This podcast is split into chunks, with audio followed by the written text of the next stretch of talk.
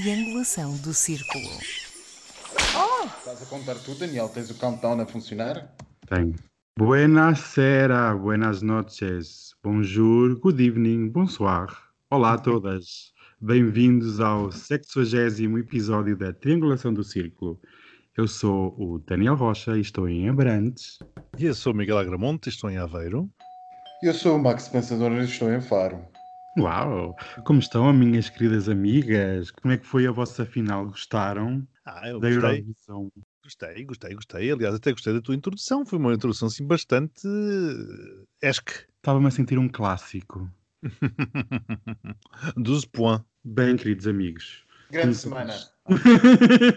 Começamos este episódio com o Correio dos Ouvintes, do nosso queridíssimo ouvinte Pedro Nuno Figueira, que reside na cidade de Aveiro e traz-nos ah! uma... É, um conterrâneo, querida. É um conterrâneo, sim senhor. Um belo amigo, um belo ouvinte e traz-nos aqui uma questão que vamos agora ouvir. Olá, um, espero-vos bem. Um, a minha questão prende-se um, um bocadinho com questões económicas.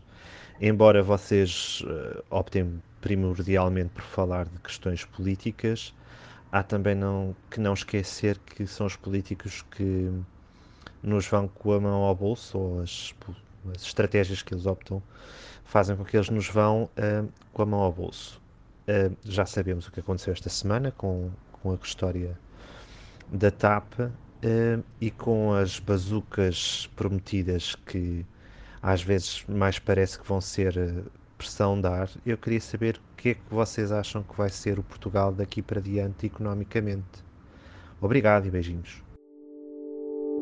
Hum, uma excelente pergunta. É o podcast todo nisto, não é? Já é o tema principal.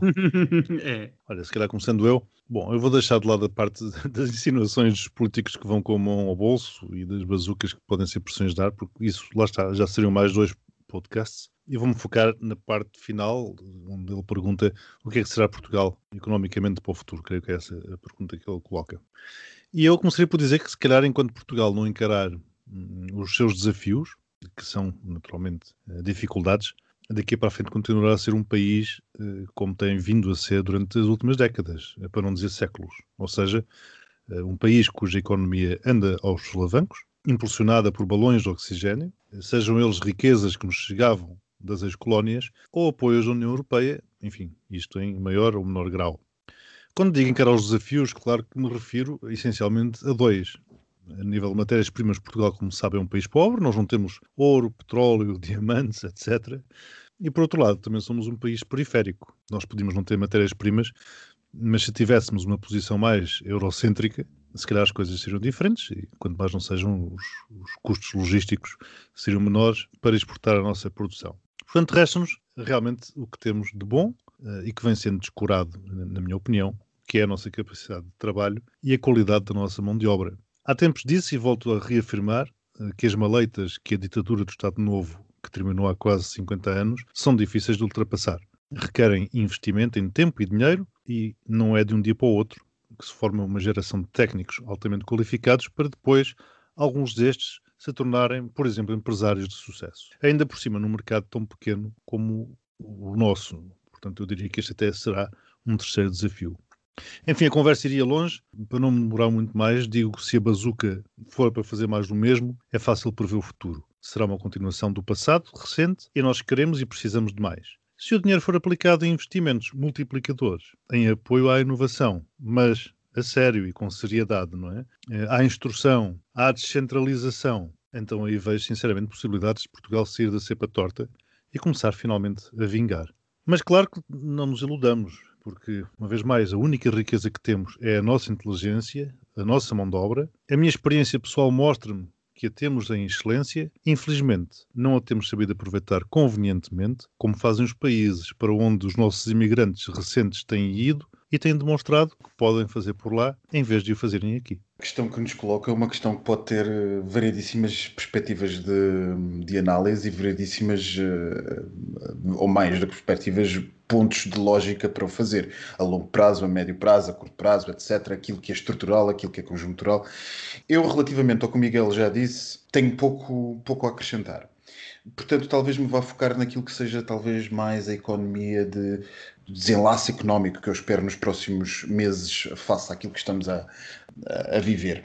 E, sinceramente, eu devo dizer que estou uh, medianamente otimista, ao contrário do que se calhar estaria há seis meses. Uh, o auditório já sabe qual é a minha profissão e de como é, em que é que eu trabalho essencialmente, e, e o meu escritório é um escritório que lida muito com atividades de investimento do estrangeiro em Portugal. E há uma coisa muito interessante que eu tenho reparado nas últimas semanas, é que uh, está a haver um disparo de investimento internacional muito semelhante ao que estava a haver em 2015, 2016, 2017 2017. O que me leva a crer naquilo que eu duvidei uh, aqui há uns meses, quando, enfim, duvidei, uh, não com grande experiência, uh, com grande sapiência intelectual na área, mas com alguma, algum saber de mercado, duvidei que pudesse ser verdade, é que esta crise seria um autêntico V, uma queda rápida e uma subida rápida. Eu estou neste momento em crer, pelo menos se continuar o caminho que nós estamos a ter no que toca à, à vacinação, que esta crise talvez consigamos recuperar bem rapidamente dela e talvez consigamos recuperar mais depressa do que se estava a esperar alguns indicadores económicos.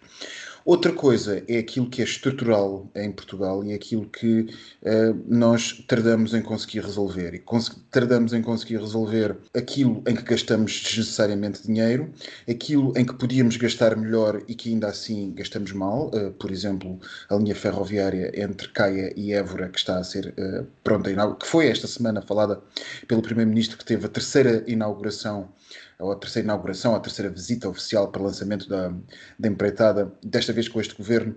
Uh, recordemos que é uma linha que não passa por quase povoação absolutamente nenhuma e é construída apenas em via única, um problema que, que enfim, antes de estar construído, já, já limita o país daquilo que seria a sua capacidade logística e de exportação um, produtiva.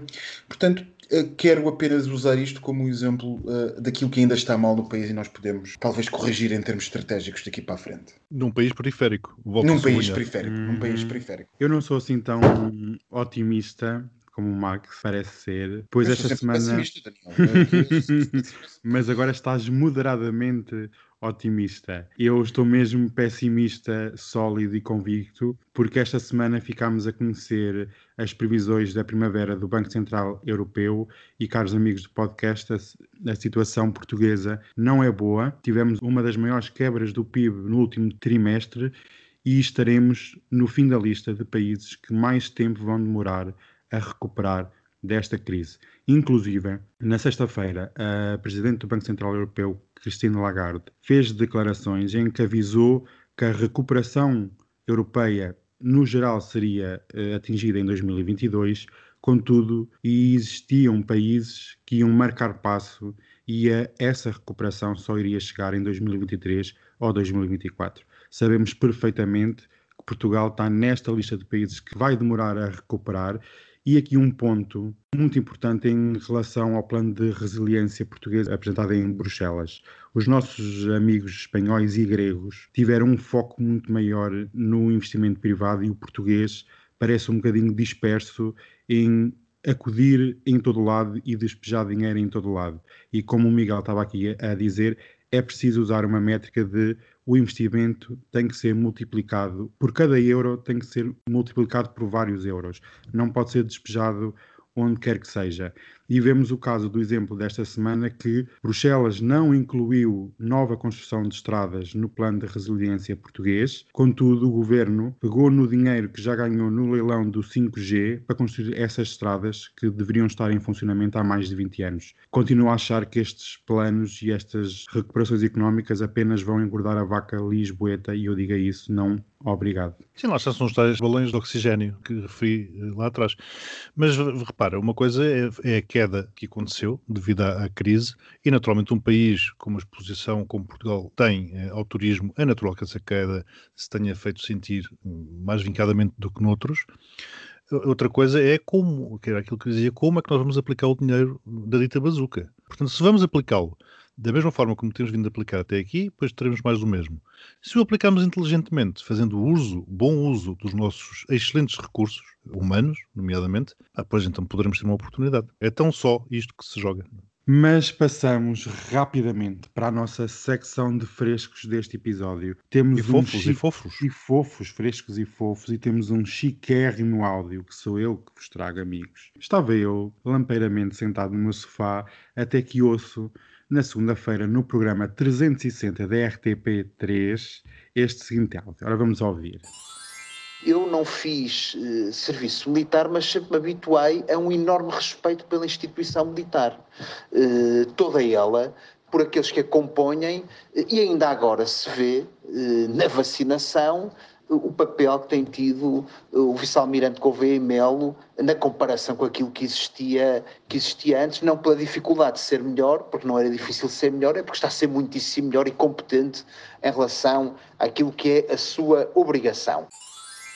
Eu adoro um bom sotaque, não me perguntem porquê, mas adoro. Gostei deste áudio e assim, assim vos trouxe. Bem, o vice-almirante não é Deus, mas realmente houve um maior profissionalismo na condução de todo o processo de vacinação. Uma comunicação mais assertiva e concisa ajudou a criar um ambiente de confiança onde muitas vezes parecia haver desconfiança. Errar é humano, há sempre erros, eh, não podemos endeusar eh, a pessoa do vice-almirante, mas um pequeno reparo ao comentador. Adoro quando estes comentadores tentam dar o ar da sua experiência pessoal. Ah, eu não fiz eh, serviço militar, mas tenho respeito, enfim, é, é o que é. Mas sim, estamos no bom caminho.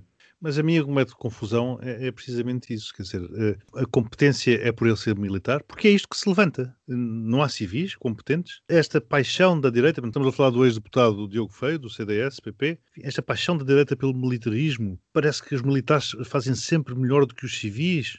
Aliás, eh, teve um bocado patente no teu, no teu comentário, Daniel. Nós não nos, esquece, não nos podemos esquecer do contexto em que o vice-almirante foi chamado para esta missão. Precisamente por o povo acreditar nesta narrativa, como se não houvesse especialistas capazes de fazer o mesmo ou melhor. Agora, concordo, estava a ser mal feito. O que não pode acontecer é serem os amigos do costume a ocupar tachos. Porque esse é que é o problema. Não é ser militar ou ser civil. É termos as pessoas competentes a fazer o trabalho correto. Isto faz-me lembrar quando andava no exército, sim, porque ao contrário do ex-deputado Diogo Feio, andei no exército, e quiseram pôr a tropa a participar no combate aos incêndios. E internamente foi um tema que levantou bastante polémica, porque o exército não sabe apagar fogos. Este era um facto deixado bastante claro pela instituição. Quem Sabe sabe fazer são os bombeiros, que são formados e treinados para isso. O mesmo se passa na questão logística. Agora, quando o populismo fala mais alto e é necessário apagar outro tipo de fogos, pois claro, isto acaba assim. Vocês esgotaram o que eu pudesse dizer sobre este assunto. Eu não vou muito com a cara do Diogo Feio, mas isso também não é relevante do ponto de vista, do ponto de vista, do ponto de vista da análise política, coitadinho, não é? O Miguel já disse tudo. O que eu penso sobre esta questão, há, há um elogio do militarismo que eu não diria que me preocupa, mas que não deixo de notar, que é esta história de eh, se dizer claramente que a ordem é apenas possível quando ela tem a honra da farda e da moral castrense por trás. Eh, isto eh, eu não diria que é perigoso, mas é pelo menos suspeito. E pindérico. E pindérico, isso mesmo. Agora, arejem as janelas, porque chegou o momento da querida Gazeta Miguel É, conta-nos arejar tudo. as janelas que fosse o postigo que, que viesse aí. mais logo, mais logo. que segunda-feira deixou-me assustado. Tal foi a enxurrada de notícias para todos os gostos e feitios. Se a semana tivesse sido assim toda, teríamos um podcast só de desdobramentos da Gazeta. Era a Gazeta A, a B, a Gazeta Militar, a Gazeta Social, a Gazeta Futebolística. Isto era um- A aeronáutica. aeronáutica, uma miríade, uma miríade de gazetas. A Gazeta da TAP. Bom, O facto é que foi uma semana bastante recheada de temas variados, apesar de o conflito israelo-palestiniano, que já abordámos no episódio anterior, se ter voltado a destacar. A Gazeta dos Dias Úteis. Segunda comemorou-se o Dia Internacional contra a Homofobia, Transfobia e Bifobia, assinalado um pouco por todo o mundo. Em Lisboa, na Câmara Municipal e na residência oficial do Primeiro-Ministro, hasteou-se a bandeira LGBT. No Porto, a Câmara Municipal manteve-se cinzenta. No meio gay, ouviram-se comentários acerca do Pink Money. Na terça, Espanha teve que gerir uma das maiores crises migratórias de sempre. Cerca de 10 mil migrantes entraram no enclave de Ceuta, a partir de Marrocos, obrigando à mobilização do exército e a Pedro Sánchez a cancelar a sua visita a Paris. Quarta, assistimos à Associação Internacional de Estivadores, a maior do mundo, a condenar firmemente aquilo a que chamaram de massacre por Israel do povo palestiniano, apelando a que os seus membros boicotassem os carregamentos e transportes de armas com destino a Israel. Na quinta, Israel anunciou um cessar-fogo unilateral em Gaza, interrompendo a intervenção militar que durava há 11 dias. Apesar disso, os bombardeamentos ainda continuaram a acontecer na faixa de Gaza durante toda a quinta-feira. Na sexta, o presidente do Governo Regional da Madeira, Miguel Albuquerque, revelou que pediu ao ministro da Administração Interna, Eduardo Cabrita, que interviesse, no quadro dos seus poderes, na greve do CEF, por considerar que tal ação pode pôr em causa toda a recuperação económica e social da região. Max, queres dar o jingle? Grande semana. Segunda-feira, Dia Internacional. Eu fiquei. Eu 12 pontos. Achei que uh, houve alguns desenvolvimentos positivos uh, e interessantes. Uh, não vou entrar, não, Miguel, eu não vou entrar no Pink Money. Não há pachorra para este, para este debate. Sinceramente, a comunidade devia ter mais que fazer do que todos os maios de todos os anos centrar a, a sua. Ah, aqui agora tem sacos sacos às cores, ah, maus, etc, etc. Por amor de Deus, não há pachorra. Não há pachorra. e depois junho. Mas eu confesso que pus aqui Pink Money de propósito. Pois, eu, eu calculei que sim, sua marota. Uh, mas não há pachorra. Não há pachorra e, sinceramente, eu ainda não me esqueci uh, dos disparates da, da, da, marcha do Porto e da cisão que houve no ativismo e na comunidade gay por causa de, daquelas, daquelas questínculas de subgrupos de pseudo-intelectuais da comunidade. Bom, mas adiante. Uh, 12 pontos para isto, porque, sinceramente... É, agora vamos perder os seguidores todos. Agora, sim, agora sim, é agora. não faz mal, não faz Estavam. mal mal, não faz Já mal. Foram. Assim, se calhar, deixam de achar que eu sou um perigoso comunista, agora ficam só no Daniel. Como estava a dizer, 12 pontos, acho que o Sr. Primeiro-Ministro esteve muitíssimo bem. Gostei de ver, isto começa a ficar velha, mas ainda sou do tempo em que atos em política importam, sejam eles oportunistas ou não, não me interessa, é quando nós queremos uh, fazer passar uma determinada mensagem e ser julgados por essa mensagem, é melhor uh, fazê-la passar uh, desta maneira do que fazê-la passar com tweets uh, de decapitar uh, pessoas que eventualmente nos porão bloqueados das redes sociais. Portanto, uh, devo agradecer ao Primeiro-Ministro o gesto que teve e devo dar 12 pontos a isto, ainda que também não posso esquecer a proposta de lei do Bloco de Esquerda de criminalização das terapias de conversão. Acho que também é um excelente passo, além de 12 pontos para o dia, 12 pontos para o Bloco de Esquerda, por isso. É uma questão de visibilidade, não é? Exato, óbvio. Amigas, realmente, isso do Pink Money uh, já cheira mal, é todos os anos a mesma coisa, são questões ideológicas, libertem a comunidade dessas questões. Eu vi esta semana um cartoon de uma personagem que dizia o seguinte: perguntava a alguém se era o dia da homofobia ou contra a homofobia para saber se levava uma bandeira ou três calhaus na mão. É cómico, mas demonstra também uma triste realidade por trás de toda esta felicidade e de festejo nacional, a realidade que ainda existe muito trabalho a fazer, muita conquista por alcançar, e como aqui falamos eh, em episódios anteriores, a questão do Covid e a questão da recuperação económica pode agravar uh, diversas situações de pessoas da nossa comunidade e ter um bocadinho de amor e compaixão e 12 pontos, porque aqui estamos nós e não vamos a lado nenhum. Marrocos, amigas, terça-feira. Então, é assim, mais uma vez a questão da imigração. Uh, há quantos anos é que isto já se desenrola? Uh, era no Mar Egeu, agora parece cada vez mais perto da costa portuguesa. Eu vou aqui falar do papel europeu porque parece-me que é sempre o mesmo, que é despejar dinheiro em países exportadores de imigração e de tráfico humano na esperança que tudo corra pelo melhor. Realmente a posição de Marrocos foi de brincar com o fogo, porque foi recebido em Espanha o líder de uma suposta zona do país de Marrocos que não é reconhecido por Marrocos. Isto desembocou nesta situação de Marrocos abriu as portas e deixou toda a gente passar. A União Europeia fez-se virgem ofendida mas devia ter eh, pôr a mão na testa e pensar que dar dinheiro a criminosos de guerra na Líbia, a ditadores na Turquia ou pessoas de igual calibre em Marrocos não dá bom resultado. E também gostava de acrescentar que Espanha já há muito tempo devia ter entregue os enclaves de Ceuta e Medilha a Ora, quem não é mais. Eu ia aí, eu também ia aí. Pronto.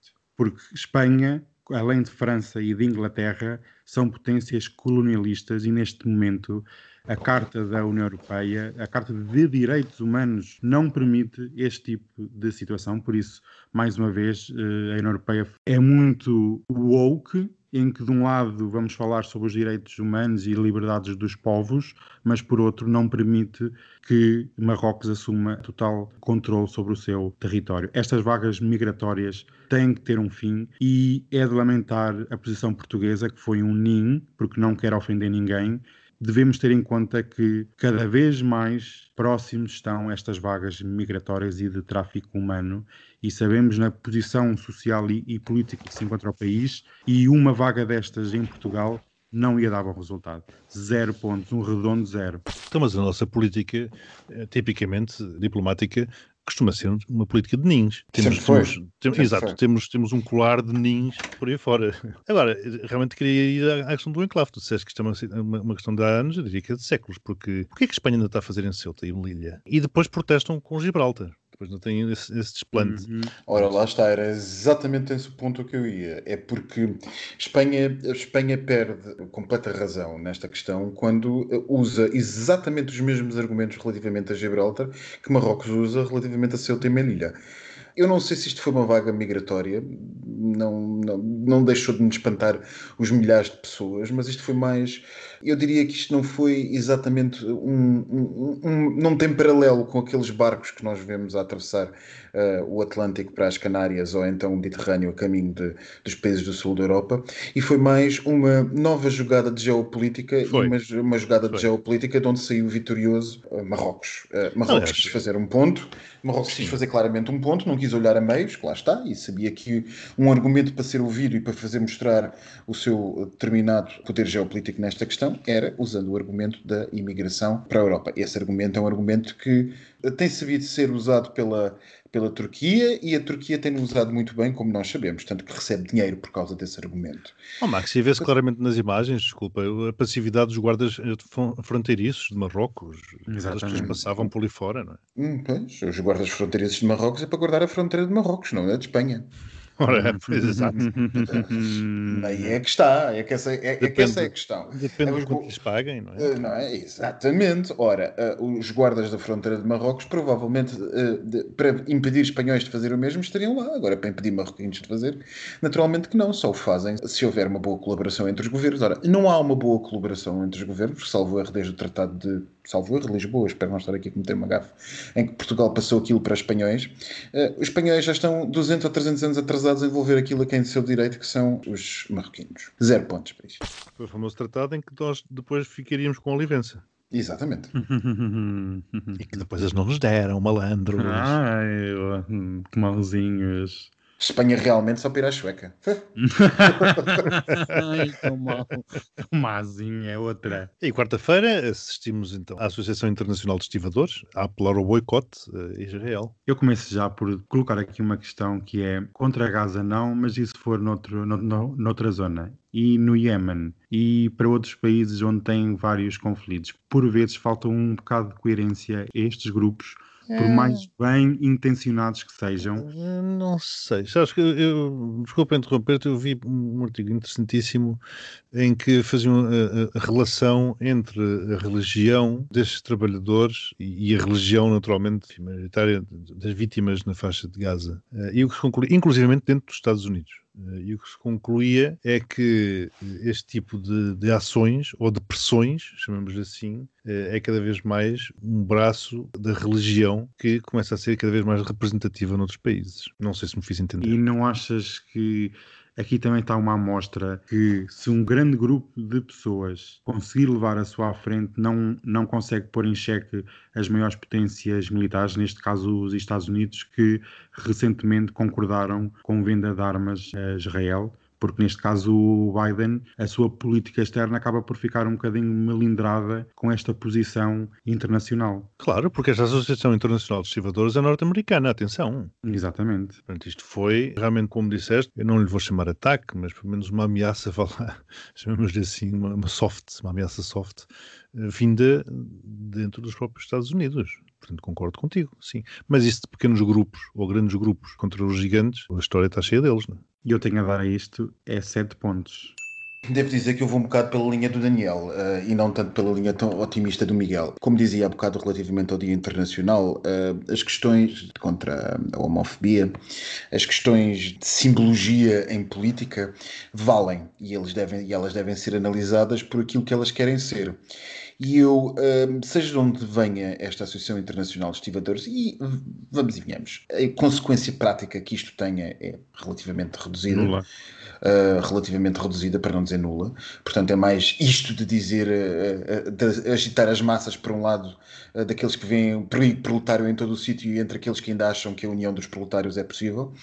Eu, sinceramente, limito-me a analisar o que é que as coisas querem dizer. E eu pergunto se esta dita Associação Internacional dos Estivadores, que eu confesso nunca tinha ouvido falar, faria o mesmo. Nem vale a pena falar para outros conflitos, mas, por exemplo, o da entrega de armas da Rússia ao regime da Síria, que tanta inimizade cria a tanta gente islâmica uh, no Médio Oriente. E, portanto, não consigo perceber uh, o critério, uh, ou talvez isto, portanto, sendo cínico, talvez perceba.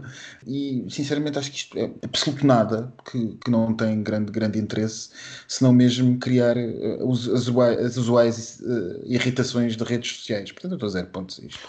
Uma nota, porque isto é semelhante àquilo que aconteceu no, no domingo passado, uh, creio que no porto italiano de Livorno, onde, onde, também uma associação portuária local se recusou a carregar um navio que alegadamente carregava armas e explosivos para Israel. Sim. Os trabalhadores disseram que não queriam ser cúmplices, creio que foi isso, do massacre do povo palestiniano e o carregamento acabou por ser feito por outros estivadores.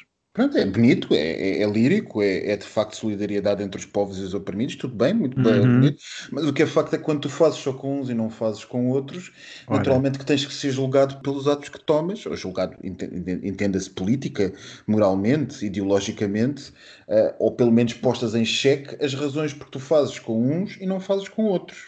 Houve uma coisa que chocou muito a opinião pública, aliás, visto por essas redes sociais fora, com certeza, as pessoas a porem todas a bandeira da Palestina nos seus, nos seus perfis. As pessoas, todas, enfim, uma, uma, uma, grande, grande, parte. uma grande parte, e se calhar uma grande parte de pessoas que nunca, se calhar nunca tinham ouvido falar deste, deste conflito. Porque o que me parece que houve aqui foi um desequilíbrio gigantesco de forças. Israel teve ali 11 ou 12 dias a bombardear maciçamente a população. Sabe-se também que, enfim, que há sempre pontos militares ou postos militares inseridos no meio de civis, etc. Enfim, é aquela, aquela sujidade toda que se conhece nas guerras eh, naquela região, mas o que é certo é que, efetivamente, houve uma desproporção que chocou as pessoas. E talvez por isso tenha havido esta onda, não sei. Eu não sei até que ponto também não, não estaremos a sofrer de um certo enviesamento de redes sociais europeias, não é? Uhum. Os, os, israelitas eh, costumam dizer que há, chamam-lhe antissemitismo, mas isso é porque fazem crer que tudo seja, tudo que seja antisionismo é antissemitismo. Não é. Mas o que é facto é que há uma certa preponderância política, cultural e ideológica na Europa para a, a crítica de Israel. E com isto estará o auditório a pensar que sou um forte uh, ferrenho a, apoiante de Israel, eu simplesmente acho é que este assunto é um assunto que, volto a dizer aquilo que disse há uma semana atrás, encará-lo do ponto de vista manicaísta de preto e branco, nem vale a pena começar a encará-lo assim, quanto mais. Uh, aliás, qualquer assunto, diga-se de passagem, qualquer assunto encarado de um ponto simplista, sem que se possa tentar perceber o que é que há de um lado e do outro, é errado. E mesmo caso, os divórcios dos amigos, não é Mesmo os divórcios dos amigos, mesmo os divórcios dos amigos. Portanto, esta situação é um como um divórcio de um amigo. há onde uma dispersão de poder, claro que há. Há absolutas coisas ridículas. Ah, Netanyahu é um crápula? Pois é, já tinha dito na semana passada. Bom, e na quinta-feira, isto é quase um prolongamento, já fizemos os comentários quase todos, Israel anunciou um cessar-fogo. Era de esperar, isto não podia durar para sempre, não é? Eu apenas gostava de saber quem é que impôs o cessar-fogo. Se foi a visível troca de, de galhardetes com Biden, o que eu duvido que tenha sido a verdadeira pressão, mas eu acho que a verdadeira pressão para este cessar-fogo, não sei se estou correto nisto, mas a percepção, a percepção que eu tenho é que não nos esqueçamos que Israel tornou-se com Trump, amicíssima das potências sunitas. E uhum. o grande, grande, grande, grande inimigo de, de, Israel e que está por trás disto tudo é quem, quem, quem, quem? O Irão.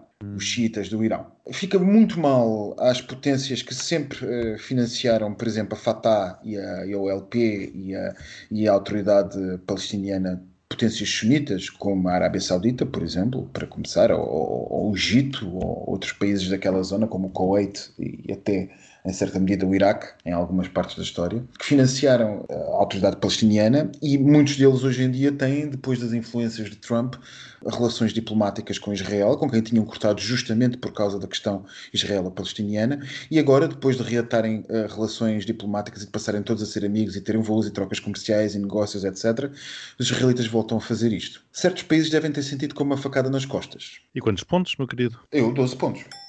E eu também vou dar 12 pontos, né? como é óbvio, não se pode dar menos de 12 a um cessar-fogo. Mas acrescento que, como aqui o Max já disse e tínhamos falado no, no episódio anterior, que isto é um conflito global com diversos atores envolvidos, por isso só um conflito de larga escala poderá resolver esta situação. Porque não acredito que é com o Biden, que são com os russos, que haja possibilidade sequer de diálogo no curto médio prazo, quanto mais no longo, que para uma solução de dois Estados e todos vivemos em paz. Dificilmente terá que mesmo haver um conflito armado. E deixo aqui a minha veia pessimista, que na Bíblia fala que o fim do mundo irá começar com um conflito nesta região do Médio Oriente do planeta. Por isso, 12 mulher, tudo pontos. começou. Ai, filha, mas Oremos. Pois, mas por isso, olha, já tinha, já tinha acabado sei lá quantas vezes o mundo. Tudo começou Se sempre naquelas bandas, amiga. Hum. Sexta-feira, o CEF, a greve. A greve ou o comentário do Albuquerque? É não é o comentário, o pedido. Eu vou já dar os meus pontos. Sinceramente, vou dar um, Ai. porque eu adoro uma boa greve. Vocês sabem disso, adoro manifestar-se os direitos dos trabalhadores. Mas, neste ponto da situação económica que vivemos, com a vantagem que temos de, de um corredor aéreo com o Reino Unido, onde mais nenhum país pode ter acesso, porque não há quarentena quando voltam para o Reino Unido, esta greve poderá pôr em causa vários postos de trabalho na área da hotelaria, restauração, entre outros. Por isso, foi muito mal escolhido, muito mal planeado, com uma falta de noção da, da Não, parte. não, não, não, desculpa, Daniel. Foi muito bem escolhido, muito bem planeado e com muita noção. Porque isto foi Mas propositado, que- como é óbvio. Obviamente que foi tudo prepositado. Porquê? Porque também o governo de António Costa não soube gerir este assunto atempadamente. Esperou poucos meses e, como já aqui relatámos há poucas semanas, que houve a tal ou a suposta reformulação, a transformação do CEF. Este assunto já teria que ser resolvido há muito mais tempo para não chegarmos a esta fase fulcral da economia portuguesa e termos uma greve no CEF e atrasar tudo E a questão é, mas aquilo ainda se chama CEF? Acho que sim, eu acho que sim. Infelizmente, acho que sim. O Max pode-me aqui A elucidar. pergunta persiste, a pergunta persiste, semana após semana. Eu diria que ele ainda existe. Sinceramente, eu dou, eh, daria 12 pontos às críticas de, quer de Miguel de Albuquerque, ainda que seja um- uma figura, eh, para não dizer pior, que vão na linha também daquilo que o Daniel disse, mas ainda assim eu tenho eh, uma certa dificuldade em usar o argumento económico e de viabilidade e de oportunidade económica para uma greve. A greve é isso mesmo, é um, é um direito dos trabalhadores, quer se goste, quer se não, de produzir danos num determinado eh, empregador. Para quê? Para conseguir justamente lutar por uma posição negocial. Portanto, eu tenho uma séria dificuldade em debater o direito à greve porque, em última- nesse molde, porque em última análise, então eu poderei quase sempre dizer isso. Eh, sempre que alguém queira fazer uma greve, eu posso dizer, ah, mas vai causar prejuízos. Pois, naturalmente que vai causar prejuízos. É, é esse um pressuposto implícito da greve, é causar prejuízos. Aliás, ela caiu em desuso justamente porque ela deixou de causar prejuízos. Devo, no entanto, dizer que aquilo que se passa no CEF, e, e lá está, uma vez mais lindo, na mesma linha daquilo que eu tenho dito ao- hoje no nosso episódio, símbolos em política devem ser analisados por aquilo que eles querem transmitir e aquilo que este símbolo quer transmitir, que este poder simbólico desta greve quer eh, nos transmite, é o quê?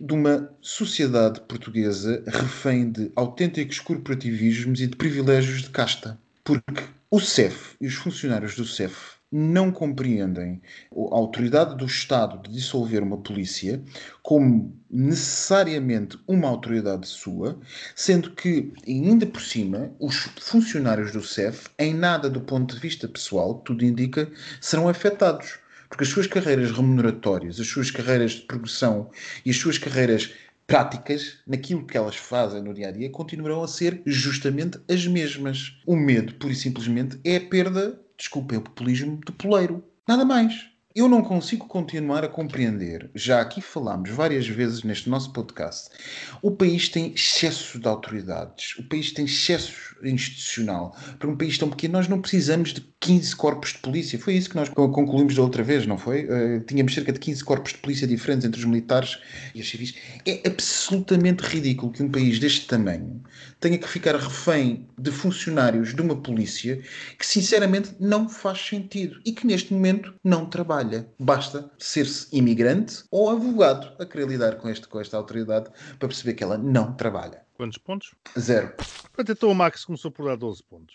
Depois deu 0, mais 0, mais 12, mais 0. E a calculadora chinesa totaliza 24 pontos para o Max.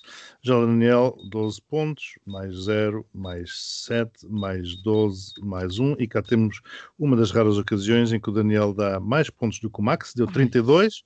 É verdade que somados é aos 24 dá 56 pontos. Não, eu Mas- estou a virar a vizinha resingona do quinto esquerdo. Rapaz, o que é que se passa, meu querido amigo? Ah, filha, estou farta.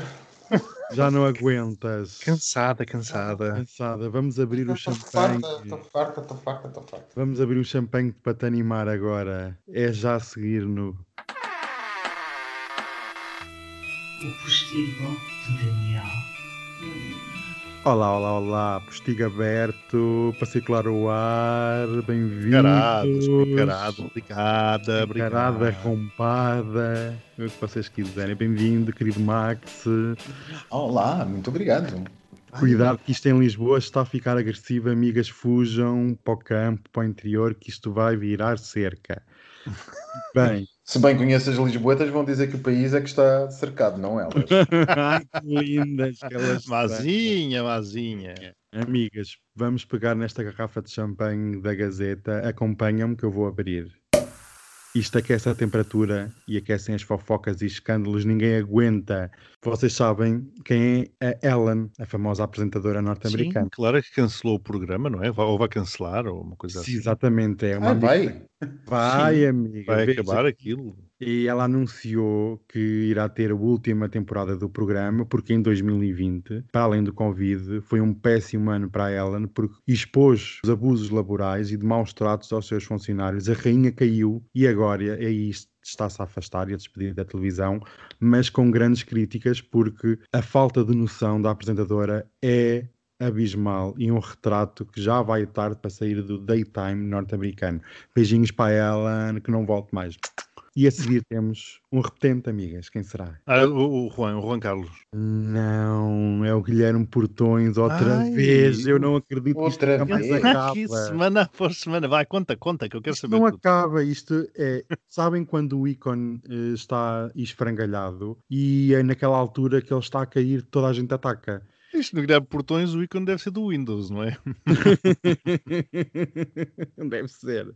São conhecidas a conduta questionável ao longo das décadas do Sr. Guilherme Portões, mais conhecido pelo Bill Gates, e então funciona- vários funcionários da Microsoft queixaram-se com questões de assédio sexual, de relacionamentos impróprios eh, no local de trabalho, e isto realmente é a queda de um Illuminati bilionário e estamos a assistir a uma queda real, amigas. Isto é em tempo real e isto parece que não vai acabar aqui tão cedo.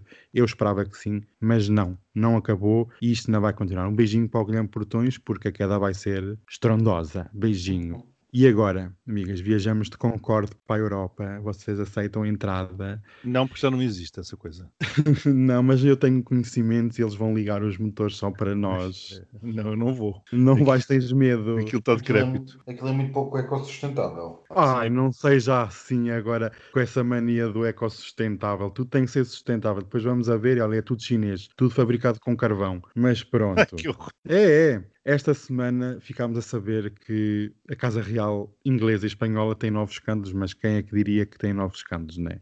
Na Casa Real Espanhola vai sair um livro bombástico esta próxima semana sobre o nosso fugitivo favorito. O Dom Juan Carlos. O João Carlos Rei Mérito, Ah. amiga, tu sabias, tu, sabi- tu já me, Ah, tu já me está. conheces. Assim que saírem os primeiros capítulos deste livro bombástico, eu vou aqui trazer, neste postigo, tudo tintim por tintim para vocês saberem.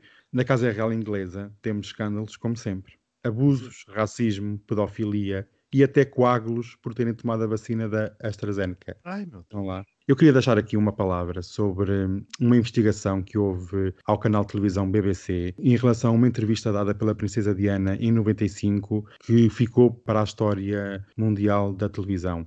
E ficámos a saber que nessa data o jornalista e a administração da BBC forjou documentos de forma que a princesa Diana desse uma entrevista escandalosa e bombástica contra a família real, em que este episódio levou a um isolamento e a uma pressão gigante dos médias sobre as revelações que a princesa na altura proferiu.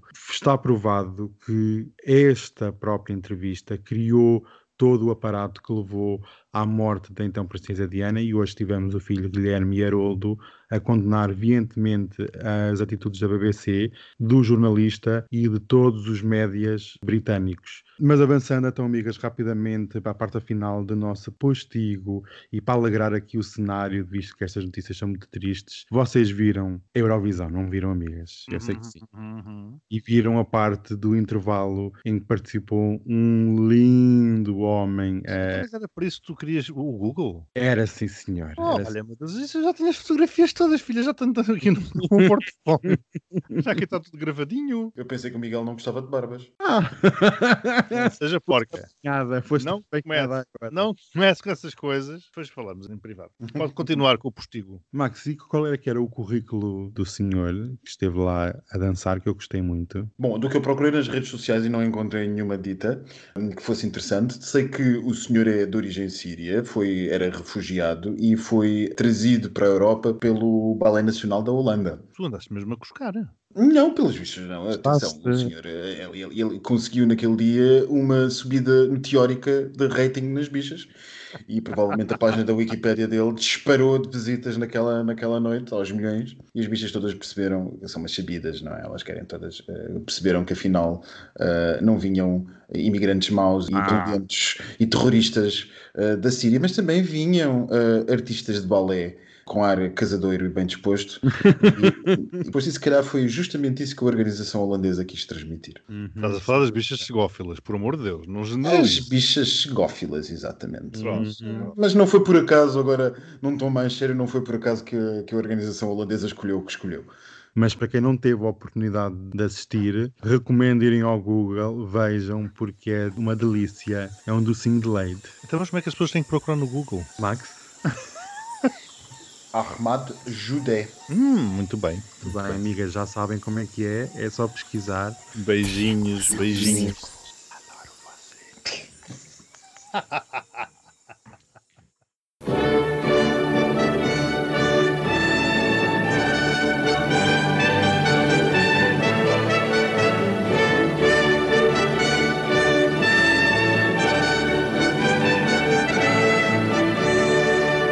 Como é que foram as vossas meias finais da Eurovisão? Contem-me tudo. Atribuladas. Epá, Que meias Eu conto. finais? Quando isto for para o ar, já são as finais. A final já acabou, inclusive. É este sábado. Pois. Ah, não é para o próximo. Ai. Daqui a oito dias. outra que também pensava assim, já viste?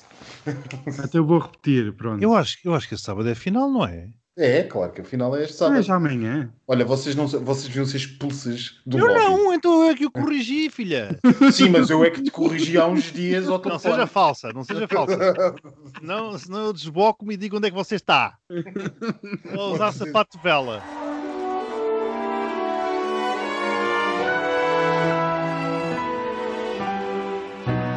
Left home when I was only sweet 16.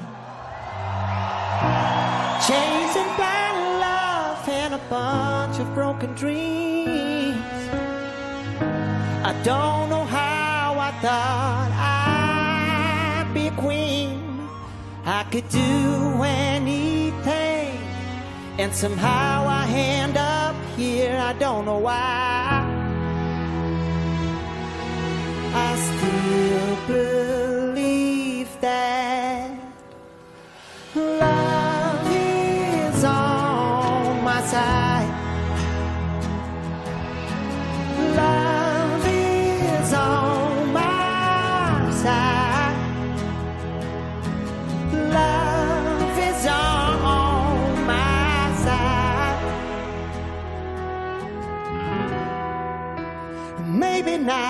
tonight.